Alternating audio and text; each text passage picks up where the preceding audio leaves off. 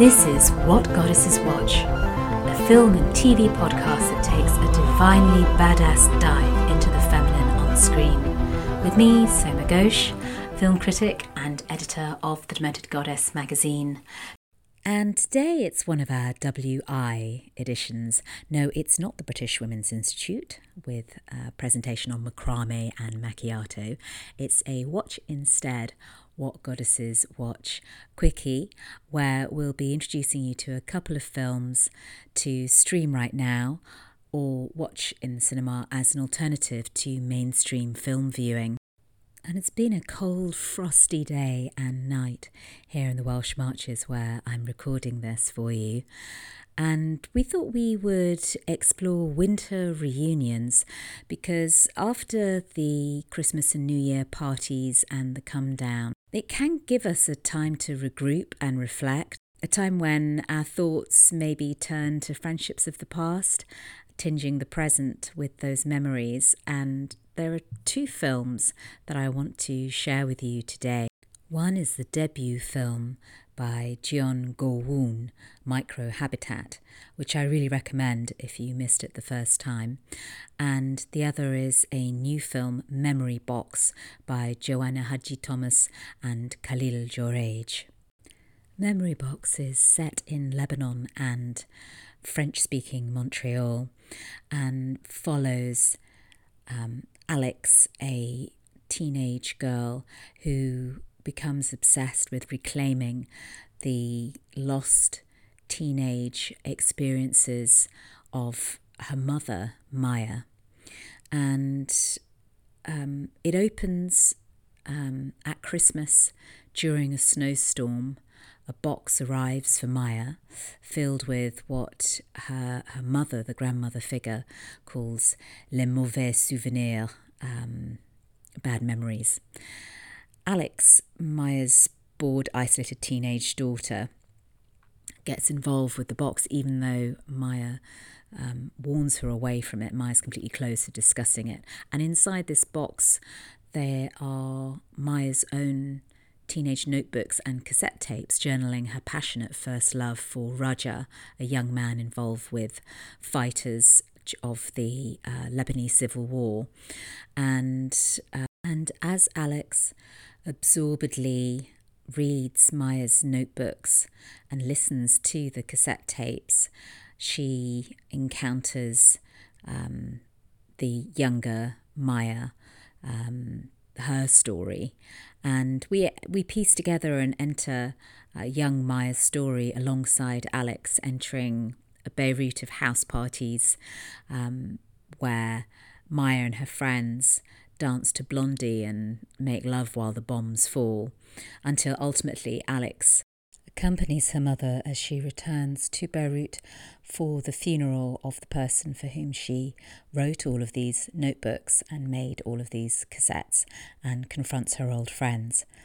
And I was really intrigued to see this film, firstly because Joana Hadjithomas and Kahlil Joreige have an interesting track record in mining that area between fact and fiction, in questioning who gathers the facts, who gets to tell the facts, and how reality is remade according to who's who's looking at it and, and who's telling it. So for example, they once created an art installation um, exploring email scamming. And they also made a film called I Want to See with Catherine Deneuve, where they took that great film icon to Beirut and filmed and documented her in the city as it has been rebuilt but still bears traces of the war, looking at it through her eyes. And there is a um, theme of looking at somebody else's story and interpreting that story and, and how we bring our own needs to somebody else's story in this film, Memory Box. The second was more personal. I was introduced to Lebanese culture by my friend at school who arrived from the Lebanese diaspora, um, displaced through um, war and the pressures around the continuing conflict, like so many.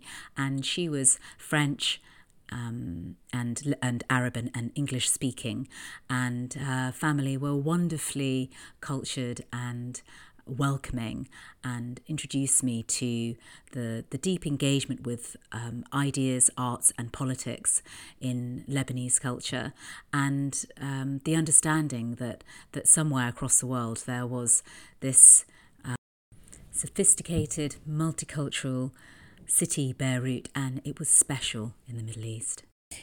Yeah, so um, it was really interesting to encounter um, this film, which is a which does make use of documentary style video montage meets straight domestic drama.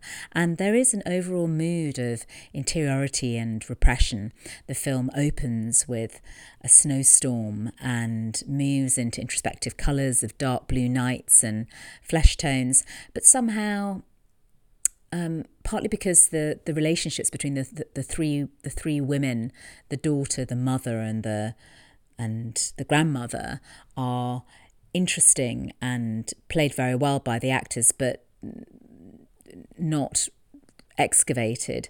Um, that mood of interiority and repression isn't very deep in the present. It almost plays as a as a kind of monotony, but then catches fire in the turbulent, war torn past, where a, a, number of scenes about the lovers Maya and Raja are, are, are literally um, firelit by bombs and um, exploding um, streets of, of, of, beautiful Beirut. And there is maybe a, a very interesting theme hidden in there of how the awful, life changing um, impact of war can be compared uh, to the transitory yet uh, deep impact of first love. However, it's it's not a, a theme that is deeply excavated as we are continually thrown back to the notebooks and the tapes and the music. And it's a film that's really in love with the notebooks and photographs and images. Um, and perhaps one of the things that um, I felt didn't work for me were why the young Alex um, who is hurting from a breakup and obsessing over her lost boyfriend and the size of her thighs in the opening of the film, which is which is well done, um, if limited in terms of the space it's given. Why does she care so much about her mother's past? I mean, it would make sense if there was a tormented relationship between mother and daughter. The daughter was in some way trying to reclaim part of the mother which she doesn't have access to. And it's true that at one point Alex says to her mother, We never share anything. But this is a single, explicit signposting comment, and it's part of the literalism of the style and approach of this film, I'd say. After all, it's called Memory Box, not as a metaphor which is developed, but after a real physical memory box. And it's pretty unimaginative in the way that it, it, it draws from journal accounts. And this literalism plays into the script, so it feels as if people are either talking directly about the memories or inhabiting those memories and experiences. And without other forms of interplay, the characters can feel undeveloped. But the time she felt too opaque, I enjoyed the twitchy austerity of the older Maya, Rim Turki, and the open sensuality of the younger Manal Issa, and although I've complained of the literalism, the night scenes with Maya and Raja, the two young lovers who will meet in bombed Beirut, whatever the cost, the desolate streets and the sulphurous um, sunset glow of the bombing as Maya clutches him on his bike. The very matter of factness of those romantic scenes not being overplayed is compelling. And so, while for me the traumatic event that perhaps explains the change that we we see, but we don't we don't really track or or dive into between the open, sensual young Maya and um, the secretive, almost dour older Maya comes too late, Perhaps one of the admirable um, things about this movie is its hypnotic reclaiming of memory, the value of piecing together oneself, its commitment to the process, and its rejection of one confrontation or a single confrontation being more important in a real life than um, than another. But I did feel as if Hadjithomas was still working through the things that had happened to her since the notebooks and cassettes and the whole story is actually freely drawn, as the film tells us, from diaries that she kept between 1983 to 1988. So ultimately, um, Memory Box mm, raises an interesting artistic question of how far you should privilege the real when making films about memories and um, whose memories should be treated with what kind of respect, um, what kind of memories actually make us who we are. They, they might not be the headline grabbing ones. And that question of who owns our stories and how other people see us is picked up in Micro Habitat by Jeon Go Woon. It tells the story of Miso, who's just entering her 30s um, but on expensive daily medication and working as a cleaner across Seoul, living very precariously, when her landlord puts up her rent and her beloved boyfriend moves countries for work. She's homeless. She continues working around the city and she reunites with her old band members, um, friends from college who are in this photo that's among her belongings. So she goes uh, round to each of them in turn the, the, the keyboardist, the, the bassist, and so on, trying to stay with them, trying to gain some shelter, trying to rekindle the friendship. And one might say that, like Memory Box, it perhaps suffers from a uh, rather literal premise in that here's a photo, here are the band members, now we're going to see Miso visiting each one of them. But in this case, it is offset by how successfully this simple structure works.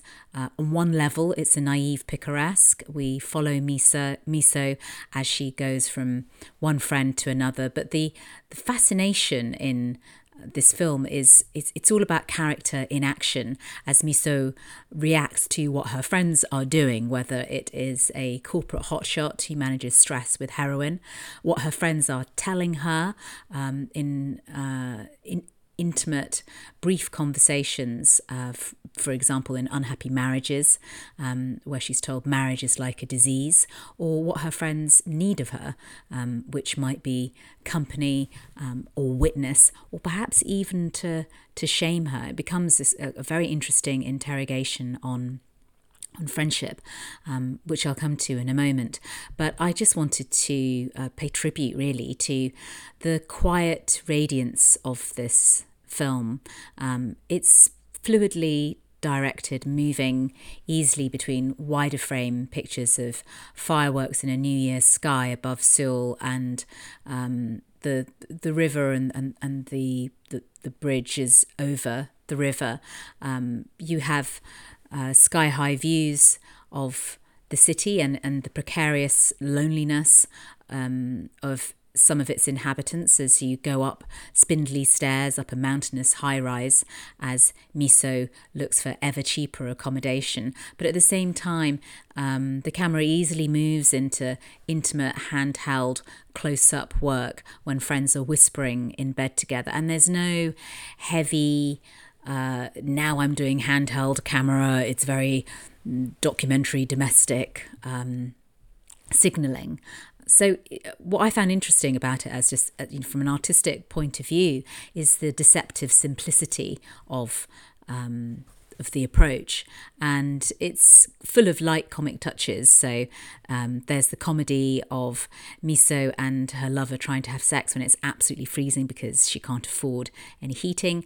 There are um, along the way in her episodes she encounters some uh, very keen would-be in-laws, and those light comic touches give the the whole piece a confidently assured, sad, funny tone without ever minimizing the threadbare and increasingly dwindling hopes of those who maybe come from middle class background, are educated, um, are hard workers who love to learn and who love to grow, um, but who are artists who have somehow fallen through the gaps in the system and find themselves in a in a precarious situation. It's a trope that has um, been acknowledged in um, in films like um, Friends with Money with Jennifer Aniston, and in the recent Netflix series Maid. But unlike those, Jeon Go-woon doesn't labour the misery of the woman who finds herself in this position or overly emphasize the injustices which are piled against her. Instead, she hones in on the ritual that Miso particularly looks forward to at the end of a hard working day to be able to sit quietly and um, with her own self respect intact in a quietly chic bar, drinking one decent glass of whiskey and having a cigarette.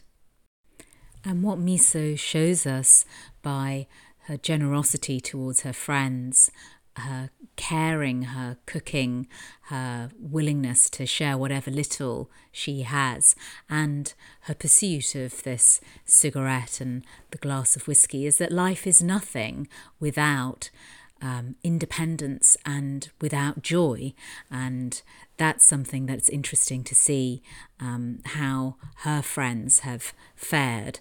Ultimately, um, it is an interesting film, also, not just about solitude, but about the transactional nature of friendship. And that's a, an interesting thing to think about, I think when we consider reunions. Why are you thinking about that person from your past? Um, what do they actually mean? Is there a real friendship there, or are the two of you just fulfilling a role for one another?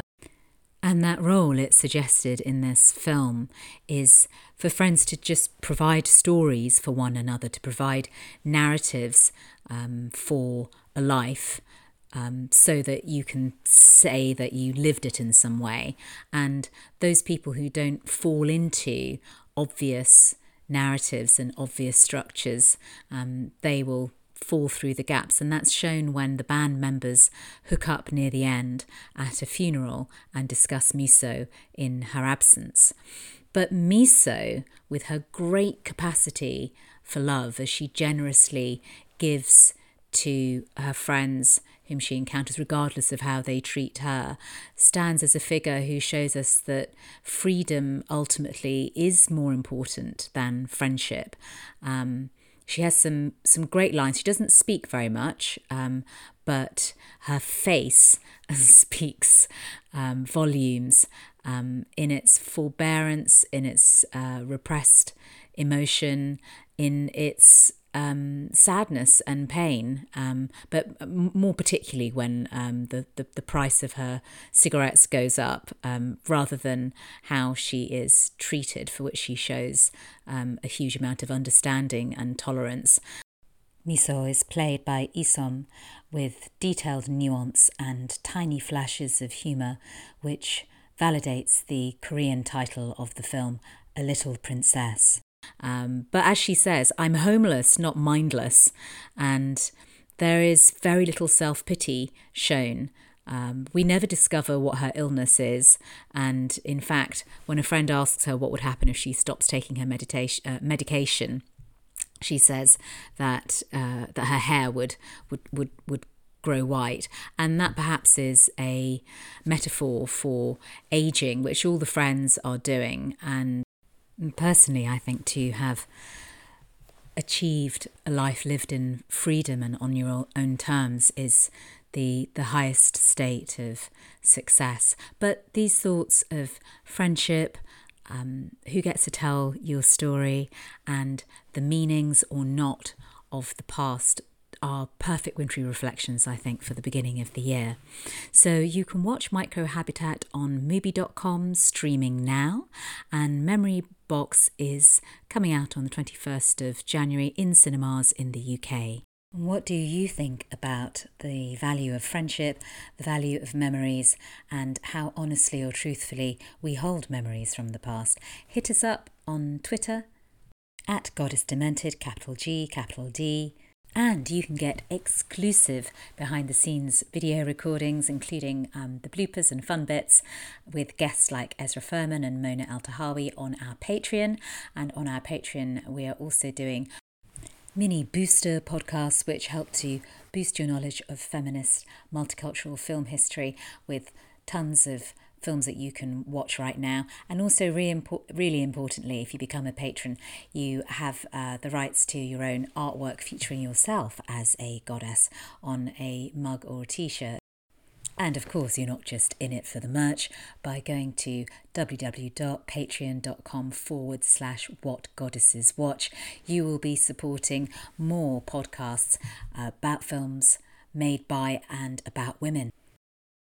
We are currently ad free, so we need your support to make more irreverent and rigorous feminist film podcasts.